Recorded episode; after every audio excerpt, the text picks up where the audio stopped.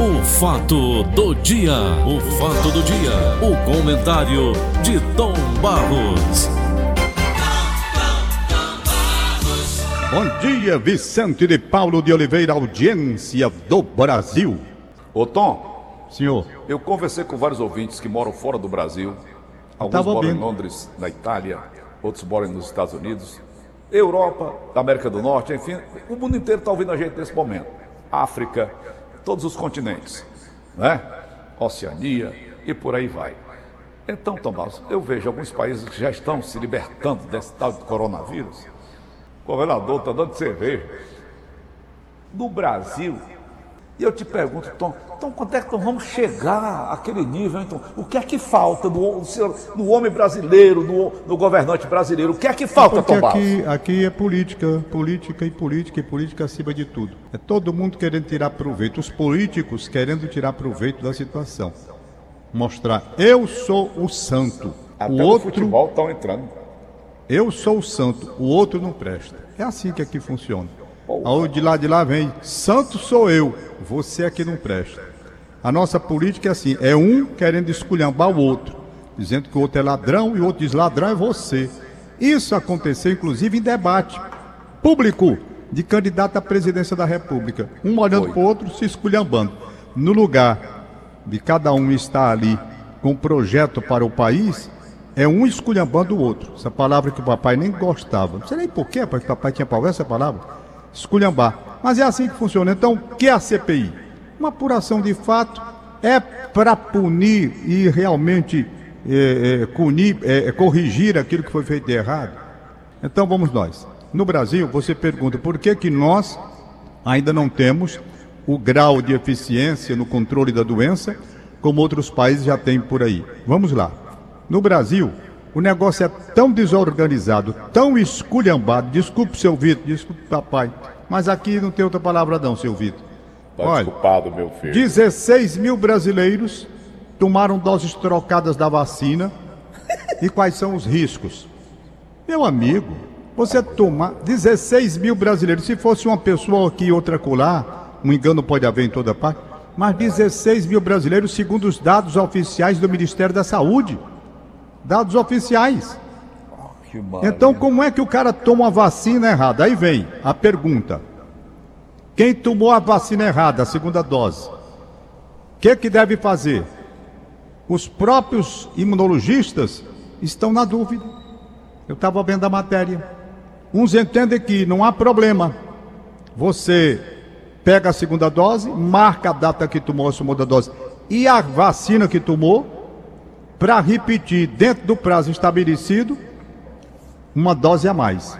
Aí vem o outro e diz assim: sim, mas será que com três doses o organismo não tem problemas? É uma pergunta, não é? Outra pergunta que está no ar: pessoas vacinadas duas vezes com a mesma vacina, tudo ok, e que cumprir aquele prazo que se chama quarentena, mas não é quarentena coisa nenhuma, prazo de 15 dias, bote 30 logo, para arredondar a coisa. Por que, que essas pessoas, algumas estão pegando a doença e indo esbarrar no UTI, quando se diz que quem tem a vacinação dupla, com o prazo respeitado após a segunda dose, terá a doença, pode contrair, mas nunca para ser levado para uma UTI.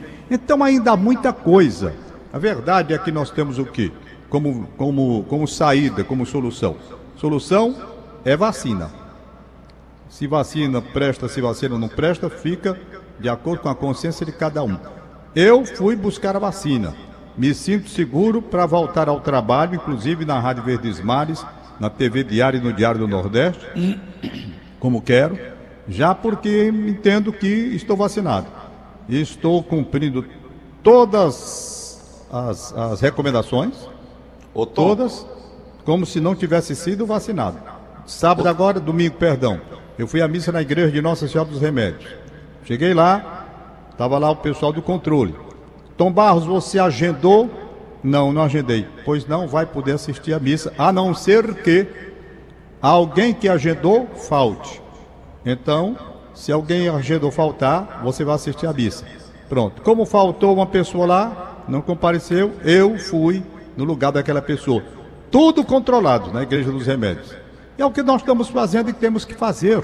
Tom, nós vimos a Itália no começo da pandemia, a Itália moribunda, sucumbindo diante da pandemia. Nós vimos a Inglaterra apavorada. Os Estados Unidos, sob o comando daquele maluco Donald Trump, talvez se ele tivesse do comando a, a imundícia, estaria pior do que aqui no Brasil. Era um louco. E nós vemos esses países se levantarem, gradualmente se levantando, e o Brasil afundando. Então eu não entendo por que nós temos Somos um país rico de gente não, boa, gente trabalhadora, né? gente quando humilde, você fizer, Quando você fizer um levantamento sobre o Brasil, você tem que fazer o levantamento, mas entendendo o grau né, de conhecimento, de responsabilidade que as pessoas têm. O Brasil não é porque aqui em Fortaleza, festa. É Messejana. Pegaram a festa lá.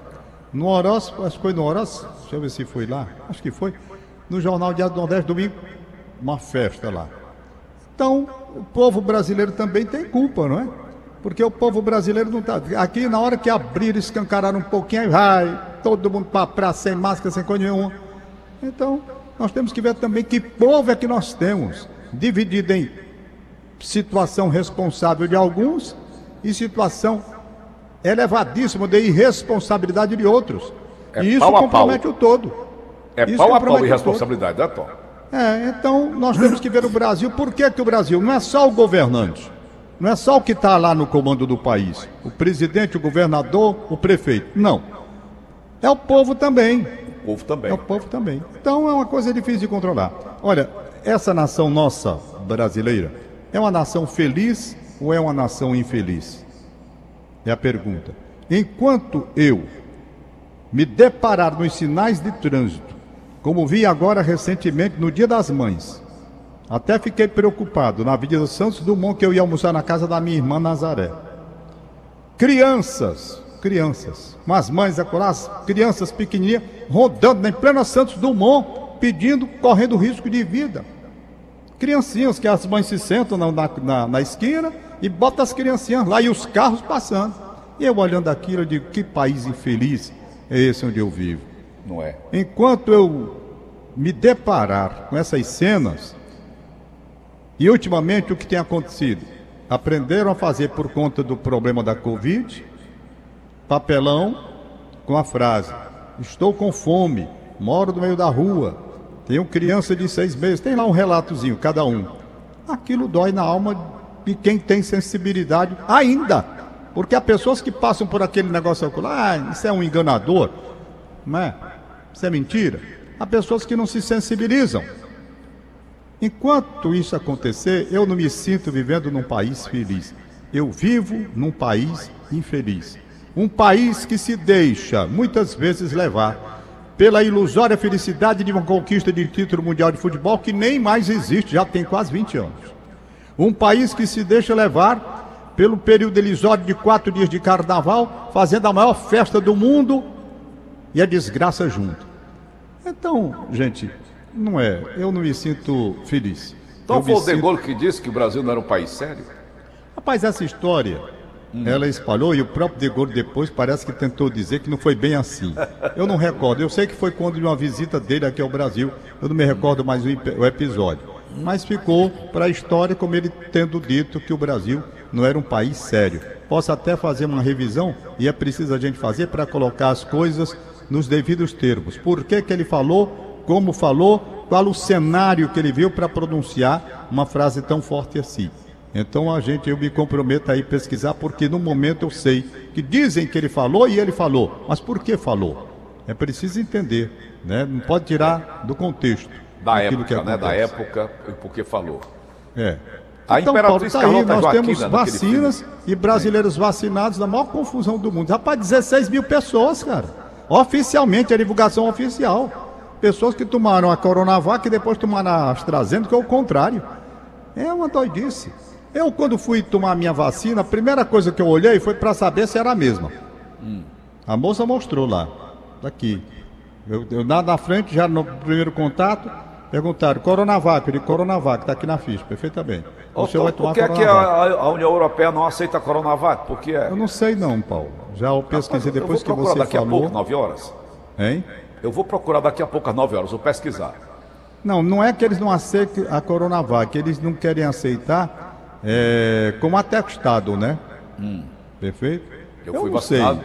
Honestamente, Paulo, se você me perguntar essa disputa entre vacinas e entre indústria farmacêutica daqui e dali, é muita coisa. Primeiramente, para ser sincero, eu vou dizer, nunca engoli.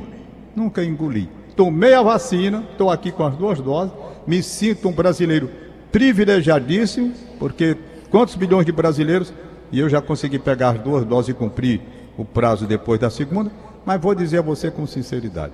Até hoje me incomoda a consciência o fato seguinte: como é que eu, por um descuido ou não descuido, seja lá por que diabo tenha sido, lanço para o mundo uma desgraça dessa e depois eu vou fabricar a vacina e ganhar os tubos de dinheiro com aquilo que eu provoquei. Quando você provoca um acidente de trânsito, você é chamado para pagar, indenizar, porque você foi culpado por aquilo. E assim, todo prejuízo que você causar a outrem, você tem que reparar o dano. É. O país provoca um dano, gerando uma crise mundial, sanitária, crise mundial, e ganha dinheiro em cima da crise que ele mesmo criou. Isso bate na minha consciência, eu digo, tem algo errado. Algo errado. Não, mas é porque eles primeiro lançaram o vírus, eles sabiam primeiro e fizeram a, a vacina. Rapaz, há uma desconfiança. É como você cortar a perna de alguém e fabricar, entregar para ele, comprar a prótese. Entende? Então é uma coisa que me machuca ainda, essa história. Eu acho que a China deveria ter sido condenada a fabricar vacina e dar para o mundo de graça, para reparar o dano que causou a maior desgraça da economia mundial. Se foi ela que reconhecidamente, por um descuido não proposital que seja, tudo bem. Não acredito nessa história também de que foi uma coisa de uma guerra, uma guerra, como é o nome que diz aí, meu? Bacteriológica. Ba- Pois é, não acredito nem nisso. Vamos supor que foi por acaso mesmo. É. Um descuido, por conta daquele país fechado que é, demoraram a divulgar porque a imprensa é, é amordaçada, saiu. Pronto, sabe? Causou, de qualquer forma, a desgraça, alguém tinha que reparar. Isso é normal. Tudo que você faz, onde você comete um equívoco e provoca um erro, você é chamado a reparar. Você é, chamado a reparar aquilo que fez. E aí acontece uma coisa ao contrário. O cara provoca o dano à economia mundial por conta de uma crise da saúde, crise sanitária mundial que provocou e vai ganhar dinheiro em cima daquilo que ele provocou. Tem um negócio que não bate na minha cabeça, não entra, sabe? Não entra mesmo. Tem Tá perigo. Pois é. Vamos isso, Tom. concluir por hoje aqui. Gasolina natural. Gás natural subiu de 3,72 para 4,16. Esculhambação, isso aí é, é outra esculhambação, inexplicável. Tem outra esculhambação inexplicável, essa daí que você está dizendo, controle de, de gasolina. não presidente Tem mais nada, tá tudo esculhambado aqui. Papai hoje vai ficar com raiva de mim. Aliás, já está o papai, porque o tanta palavra que ele pede para eu não dizer, eu disse. Desculpe, seu Vitor, mas não tem outra palavra para dizer para o nosso país, não. É esculhambação mesmo. E é. Meu querido amigo, a PCDEC completando 71 anos de história. 71 anos de história. Grandes nomes passaram pela presidência da PCDEC. Hoje está o Alano Maia, a quem eu mando o meu cumprimento e em nome de quem cumprimenta todos os cronistas esportivos do estado do Ceará. Eu tenho a honra de pertencer ao quadro da APCDEC. A minha ex-mulher, você lembra, foi. Ah, ela secretária trabalhava lá. Trabalhou, foi secretária do Muitos anos, muitos anos, a Vera. O presidente era o Colombo Sá na época, né, doutor? Tinha o Colombo Sá na época. Muitos presidentes. Se eu fosse dizer aqui, cometeria injustiça de esquecer o nome de alguém, não é? Mas a PCDEC hoje está em boas mãos de um homem sério, um homem direito, que quer fazer as coisas de forma correta, com muito esforço. Sabemos que a PCDEC, como qualquer entidade, tem os sacrifícios naturais de problemas financeiros que enfrenta, mas está seguindo, cumprindo muito bem o seu papel. Alano, um abraço para você. Já que você falou no Colombo, Sá, Meu abraço ao Colombo Sá. O Gilvan Dias. Gilvan Dias foi presidente durante muitos e muitos anos. Certo. Não é? Cid Dedeco, Saboia de Dedeco Carvalho foi presidente. O, Dedeco. Sérgio Ponte foi presidente. A minha memória está indo buscar aqui para não errar. O Dedeco foi presidente? Tom Dedeco, saudosa memória, foi presidente também. Aderson Maia Nogueira, Isso. né? Aderson Maia Nogueira. É, Antônio Pontes Tavares. Quem mais, meu Deus? Afrânio Peixoto, eu acho que foi fundador, não sei se chegou a ser presidente. E depois a gente pega a lista com o Alano, Alano Maia me manda a lista completa de todos os presidentes. Você vê aqui a Inês Cabral que manda aqui os aniversariantes do dia, Vai. ela manda todo dia. Tá Aqui. É, Renato Dantas Siqueira. É, não, Renato Dantas no Siqueira. No bairro Siqueira. Renato Ah, sabe quem que tá ouvindo a gente, Tom? Ah, O Siqueira Júnior, lá de, de Manaus. é. Viu, Tom? Winston dos Santos Silva. Parabéns. Dani Maria Sobreira Cabral em Campinas, São Paulo. Parabéns. Parabéns. Minha querida Línia Mariano avisa que no Zap da Verdinha também tem. A mais querida. Gente boa, rapaz, a Línia Mariano. Bom dia. Aniversário hoje, nutricionista Ítalo Aguiar, filho do ex-árbitro Manuel Aguiar. Abraço, rapaz. Parabéns, doutor Gente boa. Manuel Aguiar, faz tempo que eu não vejo você. Um abração. Parabéns aí pro Ítalo Aguiar. Família Alencar Davi parabeniza Anadélia Alencar na Aldiota. Parabéns, Anadélia. Certo. Isabela no Conjunto Tupamirim, 19 anos. Filha do Mauro César. Deseja felicidades, Mauro César. Abraço.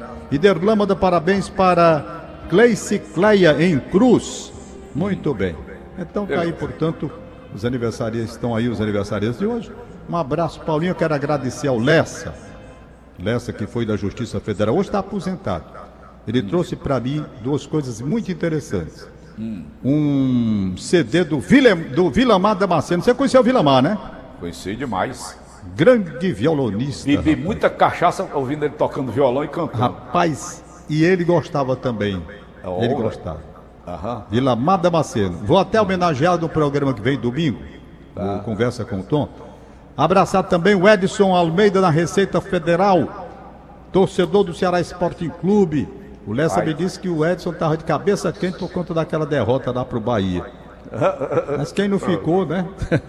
Negócio chato. Tá bom, Paulinho, por hoje. Valeu. Tchau, um abraço Até você. amanhã, Tom. Valeu. Obrigado pelas informações. Acabamos de apresentar. O fato do dia. O fato do dia. O comentário de Tom Barros.